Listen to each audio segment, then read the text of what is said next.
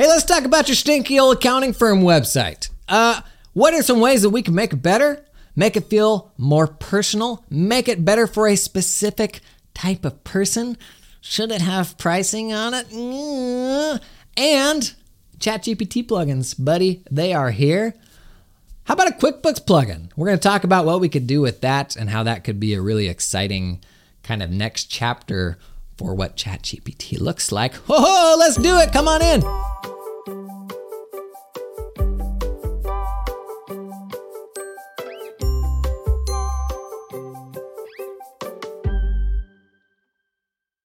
So, websites, uh, still extremely important. We had that episode the other day talking about SEO and kind of the diminishing value of SEO when Google is using generative AI in their search results. And so now websites are buried under the generative response and then the paid results and then the organic results. And so SEO to rank in Google is getting less valuable. But Buddy, at the end of the day, the website is still the thing that's going to seal the deal or not when it comes to somebody becoming a client. So, what are the things I've seen that people are getting right, and what are the things I've seen that people uh, have, have not gotten right? Uh, I will preface all this by saying I'm in no way an expert in this stuff.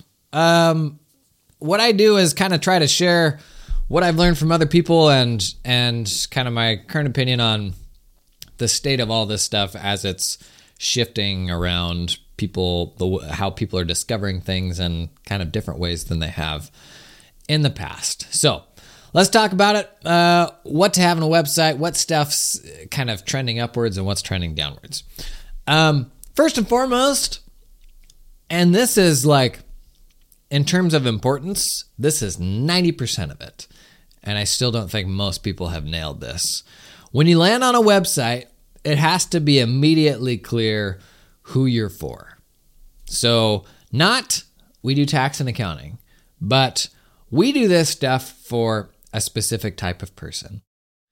And I get it. I get the age old, well, what about all the people that come to visit my site that don't fit the bill, that like fall outside of that? I think whether we realize it or not, uh, most of us have some level of specialization, and oftentimes that's just geographic. So it could be the you know the best tax accountants in Salem, Oregon, or in Willamette Valley, or like I mean, it could be some domain, and that's better than nothing. But the more specific that is, the better. And when you make that choice, it doesn't mean that you are burying ever working with all of those people. It's the choice that you're making for your next client. What is the next client that you want to take on? That's who that landing page should speak to. And for all of the grappling and wrestling we do with finding the right niche and the paralyzing fear that I think a lot of us have for years that never makes us start to go down that path, uh, while we're doing all of that worrying and pontificating and thinking about like do I really want to do this or that that whole time we're not learning anything about what it means to run a niche firm or how to do niching well. It's one of those things that we sit on the sidelines thinking about and worrying about for so long that it costs us from ever actually developing the experience to do it. So, if you wait 3 years to to say, "Okay, we're going to be a firm for taxidermists. You just blew three years learning what it looks like to build a niche firm for taxidermists. And the reality is, when people niche down, you're usually not going to get it right on the first try, like everything. Because there's a lot of things that you don't know that you only learn by finding greater specificity. But you know what you have to do to learn what it takes to do that? Is to actually do it. So, like, we spend all this time worrying about is it the right thing to do or not, and as all that time is going by, we're we are losing the opportunity of of what is it of learning what does it look like to do that well, and the more you do that, you're increasing your odds of finding that perfect niche and, and doing it really well because you're probably not going to get it right on the first try, uh, and you just you got to do it to learn what's on the other side of it. Um, so that landing page, that hero copy, what is at the top of your web page, maybe even the domain and the branding, it's got to be for a specific type of person. And if you're still waffling on who that should be, great. Have a couple of different websites or a couple of different landing pages or, or something like that. The one thing it can't be is for everybody. And that's still like 95% of accounting firm web pages is there for everybody. And you think by making that landing page for everybody that it's not going to exclude anybody. When what it actually does is exclude just about everybody because it looks the exact same as all the other ones. Whereas if you're the one page they come to that says, we are the best Xero accounting firm in the Willamette Valley. Like, still not very specific, but if you're like, oh, I like Xero, or if you're like, what is Xero? And you go out and you see the landing page and you're like, hmm, this seems less painful than QuickBooks or something like that, that you're ahead of like 98% of other sites for that type of client now. Now, it's, it's, I think it comes back to some of those like, um, some of those feelings we have about maybe not feeling entitled to decide who is the type of person that I want to work with. Maybe because we're coming from a place of scarcity and we haven't filled that client list yet. Maybe it's been hard to build the business. And so you don't feel like you have maybe yet the privilege of being selective about who you work with. I'm telling you, if you can think about that profile, which will always be a moving target, it's never going to land on something and we're like, yep, we niched. Great work, everybody. It's never going to be like that. It's always going to be a moving target. But if you think about what that dream profile client is right now, you can still craft the landing page around who you want that next client to be. And it will speak to the people that come to that website in a different way than that general website that says nothing.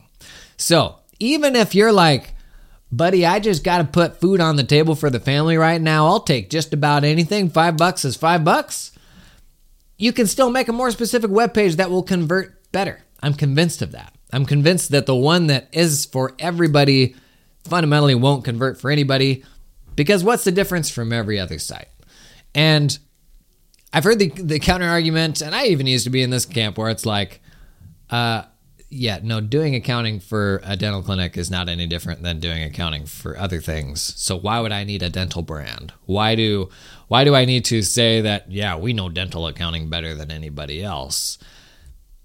That's usually right. Like it's usually not really any different and and it is the um the client on the other side of it. They have a a greater impression of what snowflakes they are uh, than is actually is actually the case. It has largely everything in common with all the other clients that you support, but man, it's still human nature for them to come to the website and get excited when something feels like it's for them. And you do the same thing.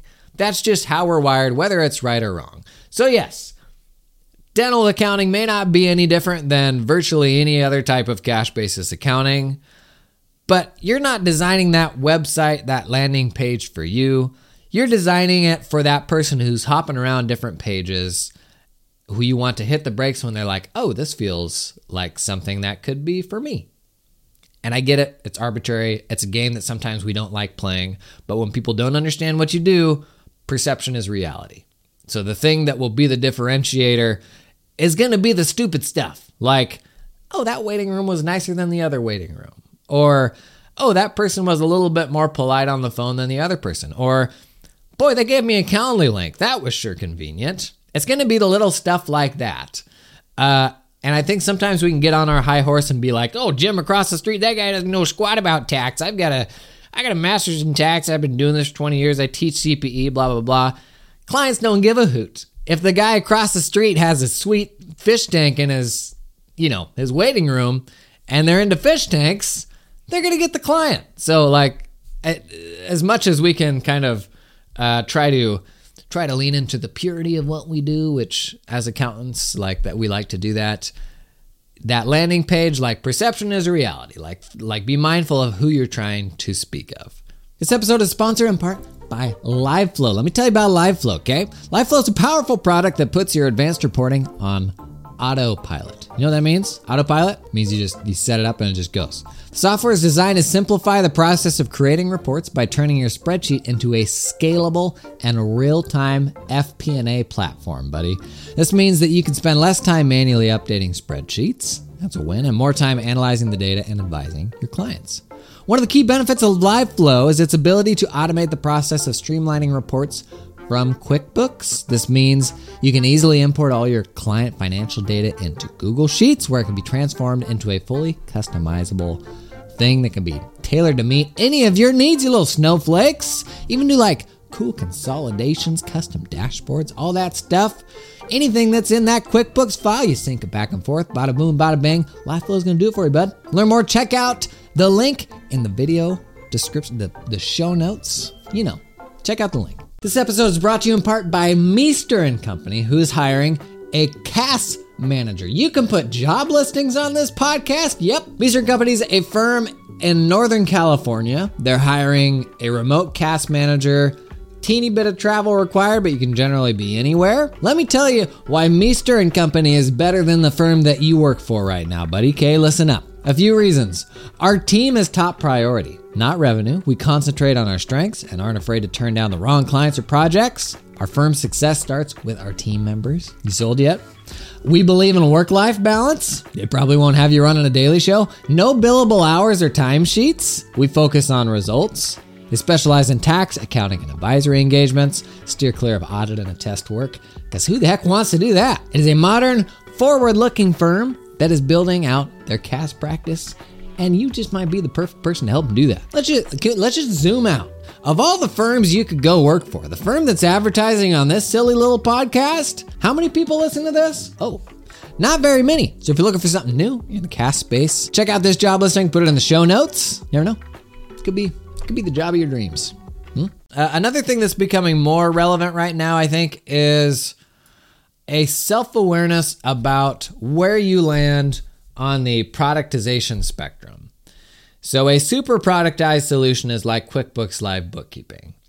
Uh, you don't know who you're going to work with. You may not even get to work with the same person every time. You may like go to a pool of people, uh, and that is a solution kind of optimizing for cost and got super cool, fancy landing page that a million people see every month that is a very productized solution. You know, other people there are Bench and Pilot and whole bunch of whole bunch of productized solutions now.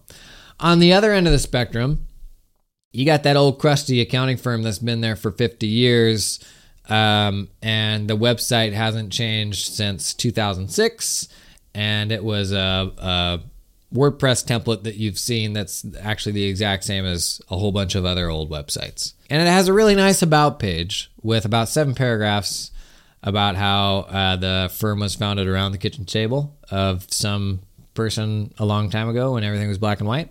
And I think we've all seen those websites. Maybe there's a maybe there's a really poor quality picture of the the ugly building that the firm is in. To me, that's like the opposite end of the spectrum of the productized firms because usually the people will be front and center there, which is good. Like you'll get some really nice uh, like mall photography in front of like the the velvet looking backdrop and like the suit with the stripy tie, like all the very traditional stuff.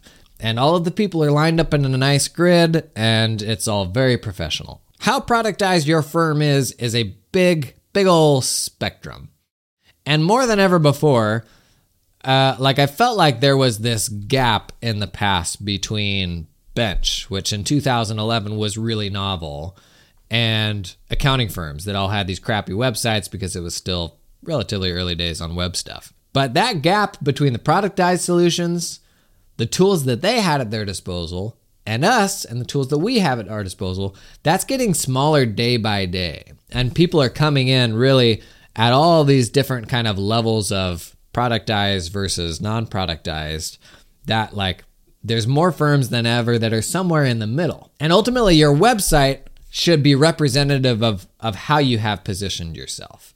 I think if you're fully on the bespoke, mega human, not productized end of the spectrum, you probably don't have things like pricing. You probably have a huge emphasis on a few of the subject matter experts you have and what exactly their experience is that will be helpful to this client. And you're genuinely putting the face of the person that you're going to work with out there. And that's appealing. People like that, especially if you, I mean, if you ran down 100 accounting firm websites right now, you're going to have kind of the general like people directories maybe 50% of the time, and then half the time you're not going to see any faces. But a super personalized version of this is like, when you hit this button to schedule a call, this is the person that you're going to talk to. This is their background, and this is how they're going to be helpful for you and the specific problems that you have. So that is a, a very personal end of the spectrum. And when you're living there, I honestly I think I see people maybe because the productized stuff is kind of trendy in vogue, um, and almost like there's kind of a blurry blurry line between what is modern and what is a productized firm. And I think a lot of times we will want to be modern, but you're still not fundamentally a productized firm. So, like, does like turnkey transaction based pricing really make sense if you're not like a productized firm ultimately? Like, if, if those clients are getting to work with a advisor like a persistent the same person every single time they can hop on a call with them and all that stuff like productized offerings do not do not do this so in many ways, you're and you're setting up that website to compete with a service that is like fundamentally inferior to yours, but you're giving away like what can be gained in value pricing by doing a commoditized approach to pricing. So on that spectrum of of hyper personal, hyper human, and productized, I think you just have to know where you are and design that site accordingly. And you know, me and my firm journey, uh, we started hyper personalized and then started slowly trending down the spectrum a little bit more towards a productized solution. And in the beginning, the way we got clients in the door was like a traditional firm, it was the partners and it was being able to put your finger on the expertise of the partners, really showing them off and saying, "Hey, when you want to get started, these are the people that you can work with." Kind of like, you know, a legal firm, you know, the way that you highlight the attorneys. But over time, we made the decision to begin really investing in a higher level of staff who were not just the doers for the partners, but were people who could manage their own books of business and all that. And transition from just taking in work that would be good for the partners to taking in work that the team could do because the partners were at capacity. And that changed what our website ought to look like. It made it uh, a little harder to put an identity out there and say, here's absolutely who you're going to work with because you don't have the same level of stickiness with staff. Staff come and go. And that was for the for the clients that wanted like that human connection through the website. That was a harder thing to set up because you couldn't stand up uh, something that felt quite as personal if they didn't know who they were going to get to work with from day one. But right now, I see a lot of people trying to do the human firm thing, but also like trying to stand up a page like it's a productized solution, which I, I think there's some conflicts there in like understanding who you are and what type of firm you want to run. You could absolutely run a productized firm. Just don't try to do the same thing that the way bigger players with the huge engineering budgets are doing. But like you could absolutely be like, you know, the pilot for Seattle, Washington, like pilot, but you can actually sit down and have coffee with somebody too. Uh, that's really cool. I think there's a bunch of fun spins you could do on that. Just don't try to be both. I see a lot of that. So we've talked a bit about pricing. Let's talk about pricing on your page. I see a lot of discussion about having a minimum, and it, it, in my experience, it is really helpful to weed out the tire kickers. Um, especially, it depends on what stage your firm is at. But if your firm, if you're running a more mature firm where the price of entry is going to be, you know, several thousand dollars a year at a minimum, then 90% of the people coming and inquiring probably haven't worked with somebody at that cost level before, and you want to avoid having a bunch of conversations uh, that aren't worthwhile. I do think putting a minimum out there can have the effect of like anchoring the price for all of the new clients that you come in. I almost think that like a median pricing approach could be better. Like to say like, hey, our general our clients generally are paying like within this range and you really define the range of what you expect your new clients to be paying on the packages that you actually want to be selling at that time. I think that's maybe a more realistic framing when clients come in. Because what I don't want is to pick up 100 clients at my minimum. Like, that's not the goal, especially with as quickly as prices have been increasing lately. You're just going to end up with a bunch of ticked off people when you increase their price, you know, 20% the next two years in a row or something like that. Now, I don't go as far as to say everybody ought to have pricing or ought to have packages on their website. I do know the annoyance of that being a total black box when you are shopping for different solutions. So, like maybe in an FAQ section or something like that, I think it's probably worth having a range of annual fees uh, that they could expect to pay going with a firm like you. But in my opinion, everybody doesn't need like the packages on their website. And I know there's a lot of people that like don't say that um, and say that everybody ought to have those like gold, silver, bronze, and you know whatever that looks like for you. I see upsides and downsides to that. Um, one of the upsides is to build a more productized solution. So when the deliverable is a little more defined and boilerplate, it's easier behind that to build systems that will support it and get that work done. If every single thing that you do is custom for a client, like there's no way for your team to support you. You're just doing all that stuff from scratch. And a lot of that filters down from what is the service that you just sold. And so, one of the upsides of having those solutions on your landing page is you can maybe get a little more explicit about exactly what you're delivering up front. And so, every time somebody signs up for silver, or, you know, whatever you want to call it, there is a very clear expectation for the team of what happens behind the scenes with those different package levels. I think I got there without doing the packages. So we productized around the various service lines that we did for people. And ultimately, the packages, like three packages, were not specific enough to make it really clear for my team what were the things that were expected to be done. So we had, you know, we had a bunch of different services that all had different service levels and nailed down if somebody signs up for bookkeeping two quarterly, here's exactly what that means behind the scenes. Here's the task template that gets generated when they sign up and that sort of thing. So within your firm, and we ought to do an episode on productization at some point. Within a firm, it is helpful to have like nomenclature around the things that you will do for people so that the rest of your team can support you and you can build systems around that. But how you present that to the public is totally up to you. Like if you have this kind of quasi internal menu of like, here are our systems for all of the things that we do. That doesn't need to be presented to the client or prospective clients as like a menu of services. In our case, we had like different service levels for bookkeeping, and there was a service level at which it was pretty much just like bespoke for the client. And so at level X, it was like we're using their proprietary like accounting system and stuff like that. But at the lower levels, it was maybe outsourced bench or we did it on Xero or QBO or something like that. You should have that nomenclature for yourself to build systems around the different types of work that you're willing to do. But you don't necessarily have to put that, put that on the website. And so we avoided putting those packages on the website. Ultimately, we would develop those for clients after kind of going through a needs assessment. And then when we put together a proposal, we did propose like three different packages basically that were collections of services. And we would price those kind of three options to lead them to the very obvious option that we wanted them to select that we thought was going to be best for them. But in my opinion, my firm was um, not far enough down that spectrum towards productization for us to get that turnkey about pricing. Now, the bigger your firm gets, the harder it is to do that bespoke pricing and value pricing and all of that. Like, there's a reason that bigger orgs, the more you sell of something, the more likely it is to be productized. Like, because in my opinion, that's just a really hard thing to do at scale. And so if you look at a larger firm, like I think there's a greater likelihood there that they either just rely on hourly billing or a fixed package price that is driven by number of transactions, number of bank accounts, that sort of thing.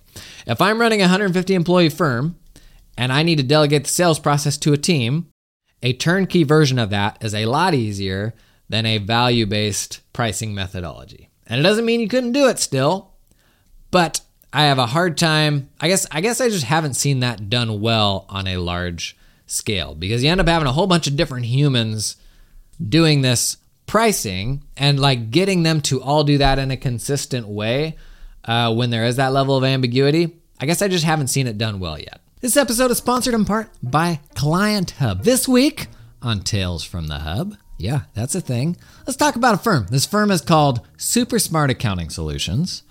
They realized profitability of their firm comes down to how efficiently they can get responses from clients. You know, that old chestnut. So they prioritized a practice management platform that would make their client experience so good that the clients would just be foaming at the mouth to get them answers as quickly as possible.